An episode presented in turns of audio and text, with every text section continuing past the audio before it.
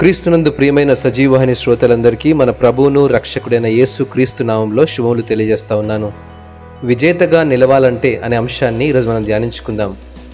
అయినను మన ప్రభు అయిన యేసు క్రీస్తు మూలముగా మనకు జయము అనుగ్రహించుచున్న దేవునికి స్తోత్రము కలుగునుగాక ఈ వాక్య భాగము కొరింతలకు రాసినటువంటి మొదటి పత్రిక పదిహేనవ అధ్యాయం యాభై ఏడవ వచనంలో వ్రాయబడి ఉంది.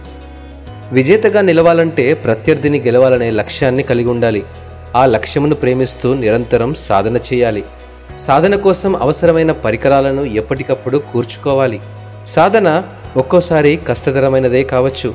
ఆ లక్ష్యం గురించి గాని మరియు ప్రత్యర్థి శక్తులను గురించి గాని ఎన్నడూ కూడా తక్కువ అంచనా వేయకూడదు.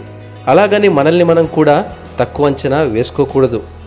ప్రత్యేకమైన ఆటల్లో లేదా ఉన్నతమైన విద్య ఉద్యోగాల్లో విజేతలుగా నిలిచిన వారిని విజేతలుగా ఎలా నిలిచారు అని మనం ప్రశ్న వేసినప్పుడు వారి లక్ష్యము దాని కొరకు చేసిన సాధన దాని గురించి చెబుతూ ఈ సాధనలో సహాయం చేసిన గురువును లేదా సహకరించిన వారిని గురించి చెబుతూ ఉంటారు.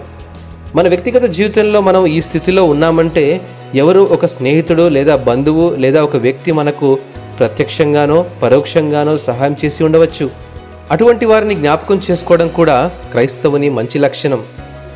జీవితంలో విశ్వాసంతో అపజయాలను అధిగమించి మనం పొందిన విజయాల వెనుక కూడా శక్తి సామర్థ్యమైన క్రీస్తు ఉన్నాడని ఆరాధనతో కృతజ్ఞతాస్థుతులు చెల్లిస్తే మన అనుదిన జీవితం ధన్యమైపోతుంది.